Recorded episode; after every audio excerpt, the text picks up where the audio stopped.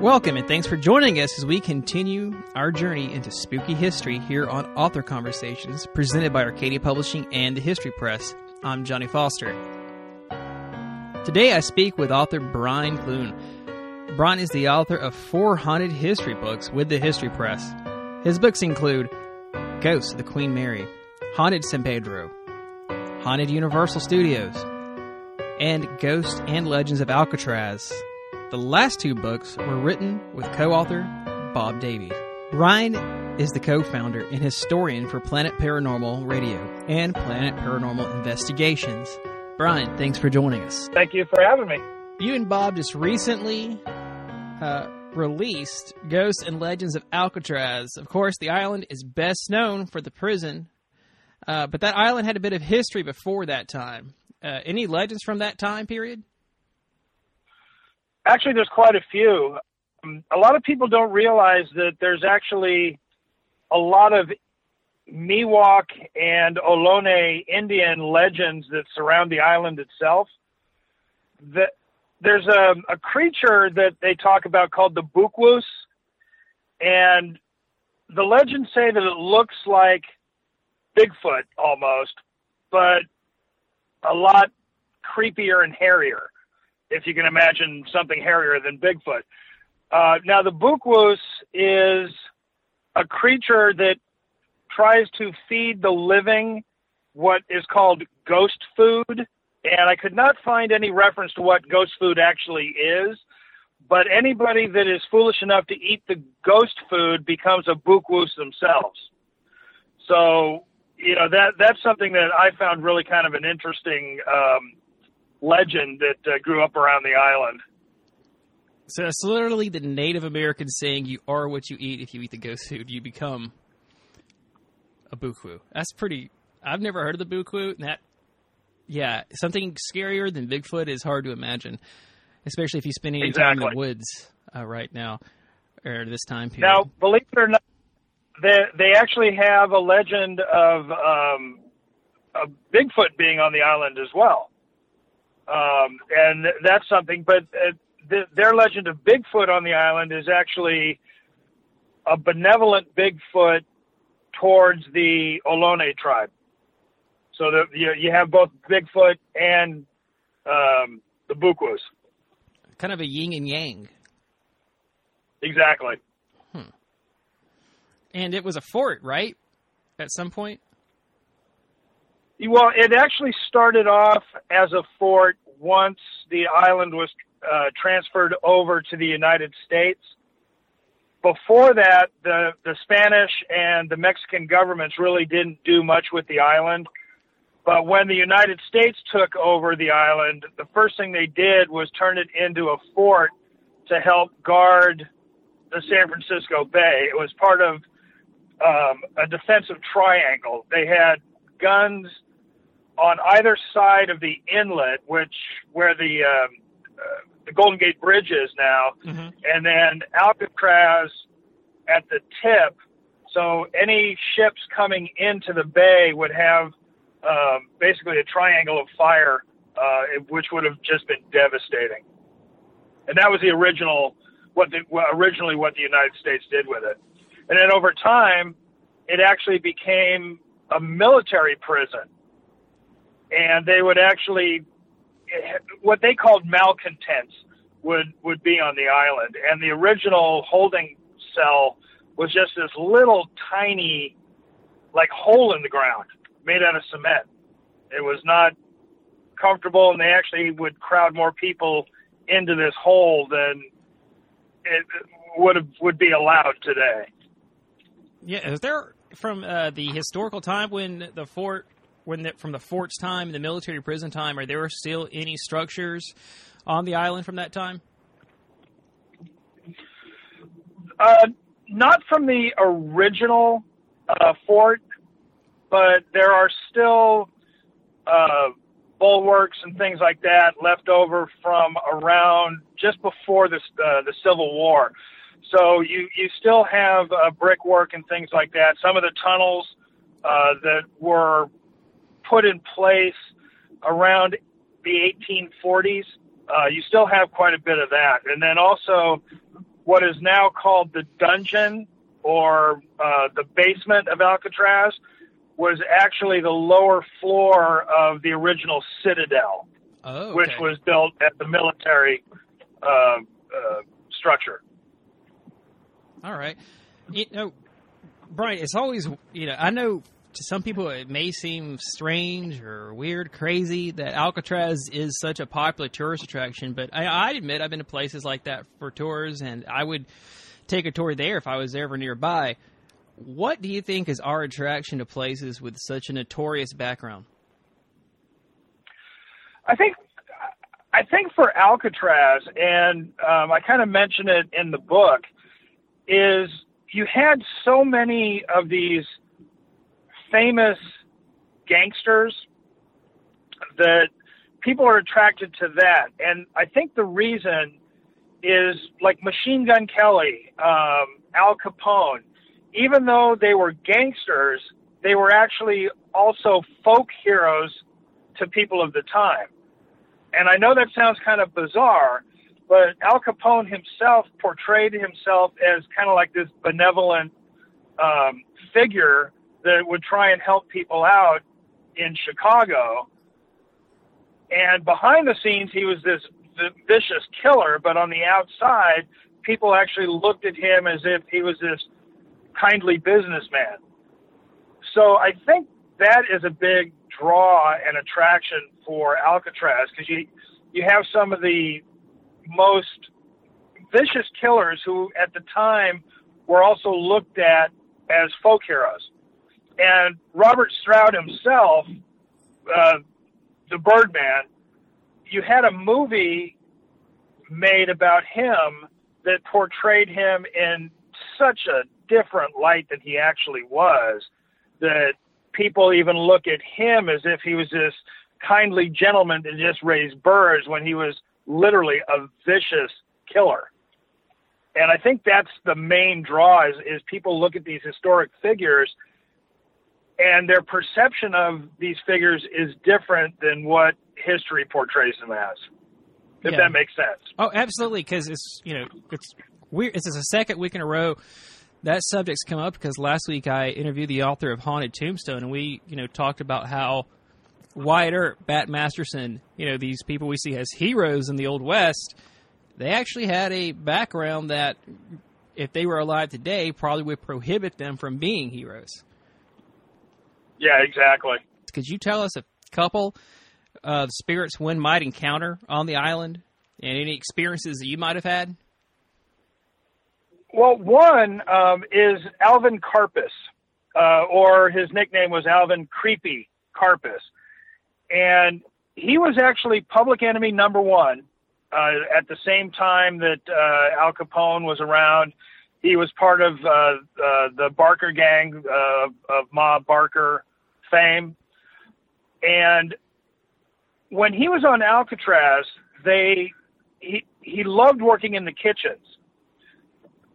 Now, when we spent the night on Alcatraz, we spent the night on the on the island twice, and we were doing an investigation of the kitchen area, and we kept hearing pots and pans banging around, and you cannot even get into the kitchen. It's completely barred off, so there there is no access whatsoever. We actually would see um, shadows walking back and forth to the point where we were like, all right, there's somebody back there, but there really couldn't be because, like I said, it was four o'clock in the morning and there was no way anybody could get there. And we believe that may have been uh, Alvin Karpis or Creepy Karpis. What, and then if if you can get into the uh, medical wards, which is upstairs above the kitchen and mess hall, Yes, sir. that area is incredibly haunted. And anybody that knows me knows I do not use it, the haunted word very often, just because it's it's one of those where I don't want to be definitive. But we actually had a member of our team who was a little over 300 pounds was sitting in a chair. He got shoved back into the wall, knocked over, and he got shoved a good two, maybe three feet while at the same time we heard uh, a voice tell us to get out, and that I, that was one of the weirdest things that's ever happened to us. But you couldn't get out because you were on the island for the night. So. Oh well, we left the room at least briefly. I would need to leave but, the entire island. I might leave the state. I don't know if that happened to me. Yeah, we're, we're, we're paranormal investigators, so we're not normal. There you go. You're ultra normal. There, I'm going to give you that compliment. You you're brave enough to go like do that. that. Yeah, ultra normal. All right, so I want to talk to you about another book because I, you know, here living on the East Coast, um, I've always loved ships, and I love the classic lines of the Queen Mary. And it's one of those ships yeah.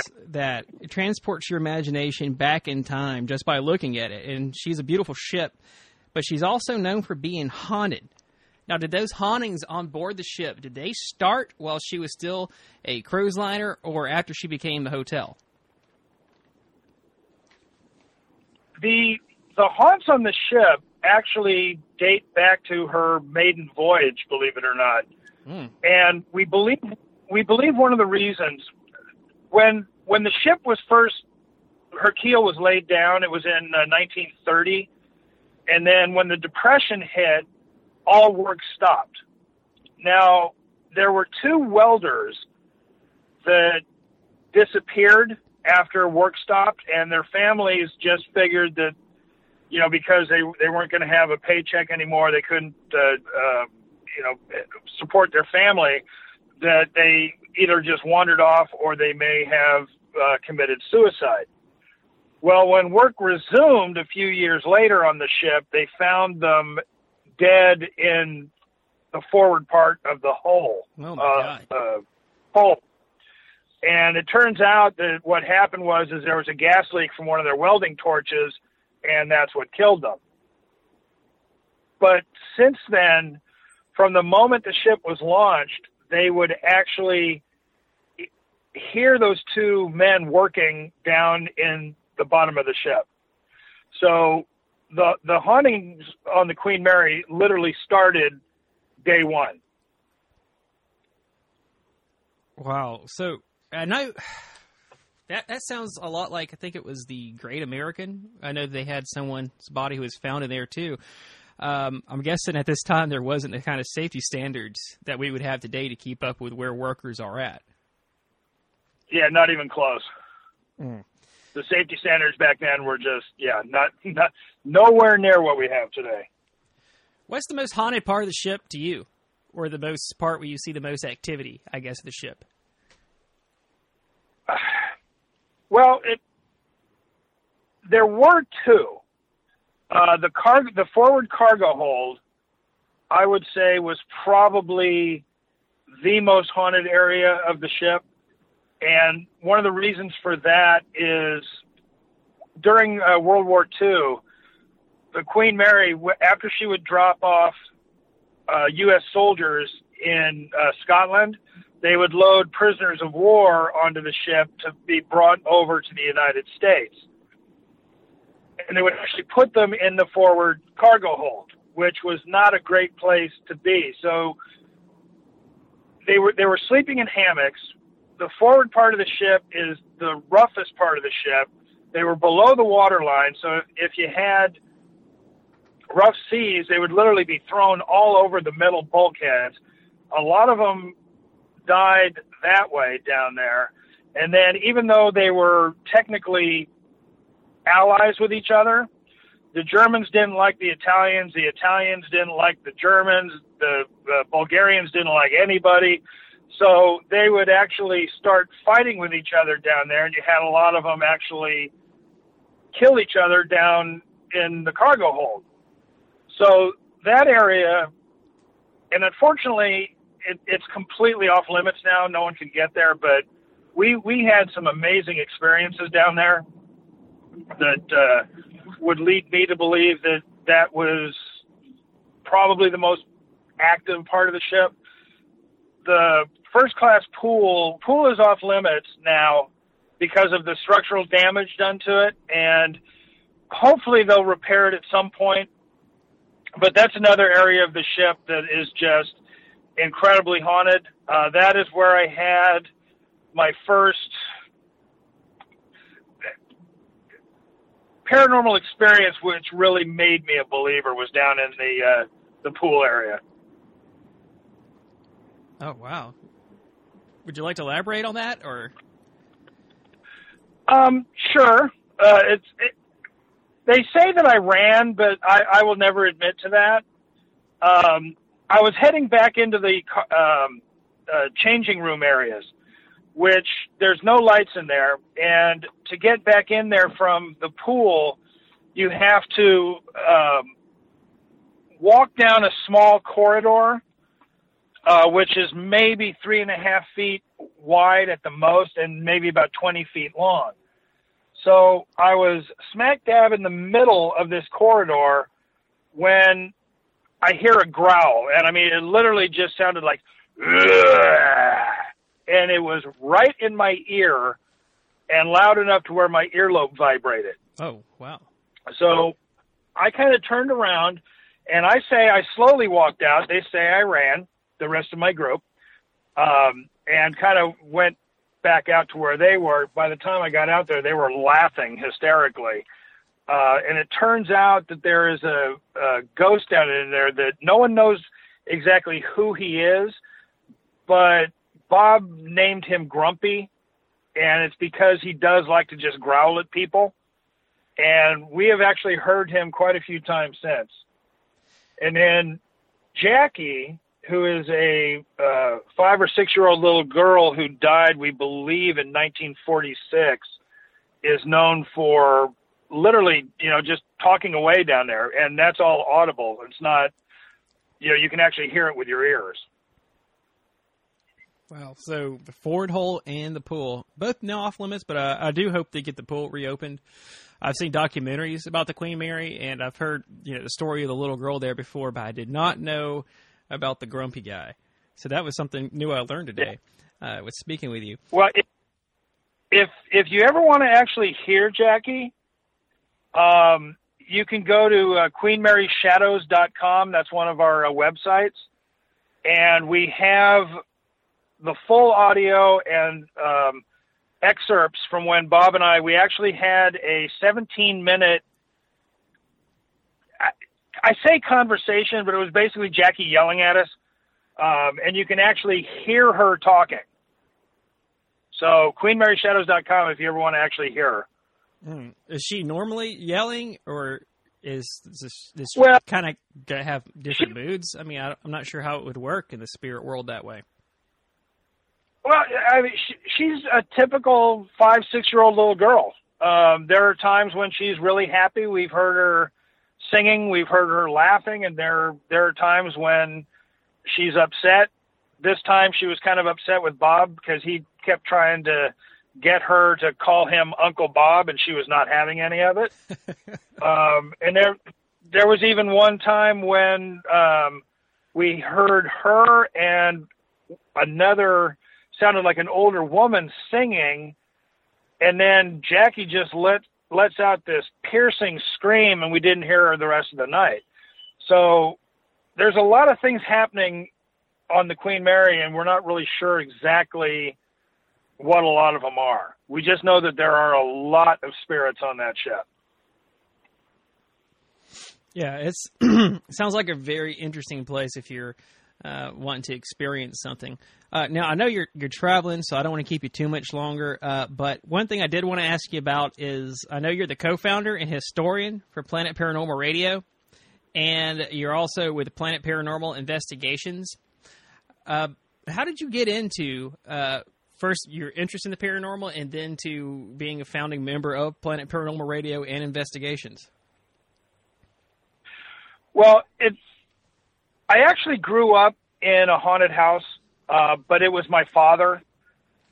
And we always used to have these weird little things happen. I mean, nothing spectacular, just, you know, just these strange little things. Um, and then after my mother passed away, nothing literally no no more activity. So we figured my father was just waiting around uh, for my mother so they could go off together. then when my oldest son turned 18 years old and he aged out of the Boy Scouts, I was still a scoutmaster because my second son was uh, still in the Scouts and my nephew. But my oldest son and I started to kind of drift apart, so I asked him if there was something we could do together that you know we could have a little bit of fun, and he said that we should go ghost hunting. And I, I was kind of like, "Are you kidding me? Why would we do that?" And so he pointed out that we used to watch these, you know, TV shows, and that uh, we always laughed at, you know, the people getting scared, and that that actually started started me out on on on this journey, I guess is what what you'd want to call it. Um, and we started off as Pacific Ghost Hunting Society.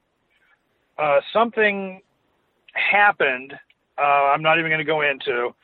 Bob had already purchased Planet Paranormal Radio, so we figured it was just a natural progression that we had we had Planet Paranormal Radio.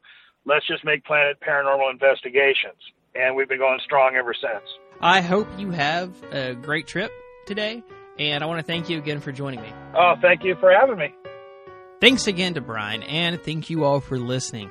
Remember, you can find Brian's books along with our other titles at arcadiapublishing.com and your local bookstore. If the bookstore doesn't carry our books, ask for them to. And remember, be sure to like us and subscribe to us. You can subscribe and like us on iTunes, Google Play, Spotify, Stitcher, Podbean, iHeartRadio, and TuneIn.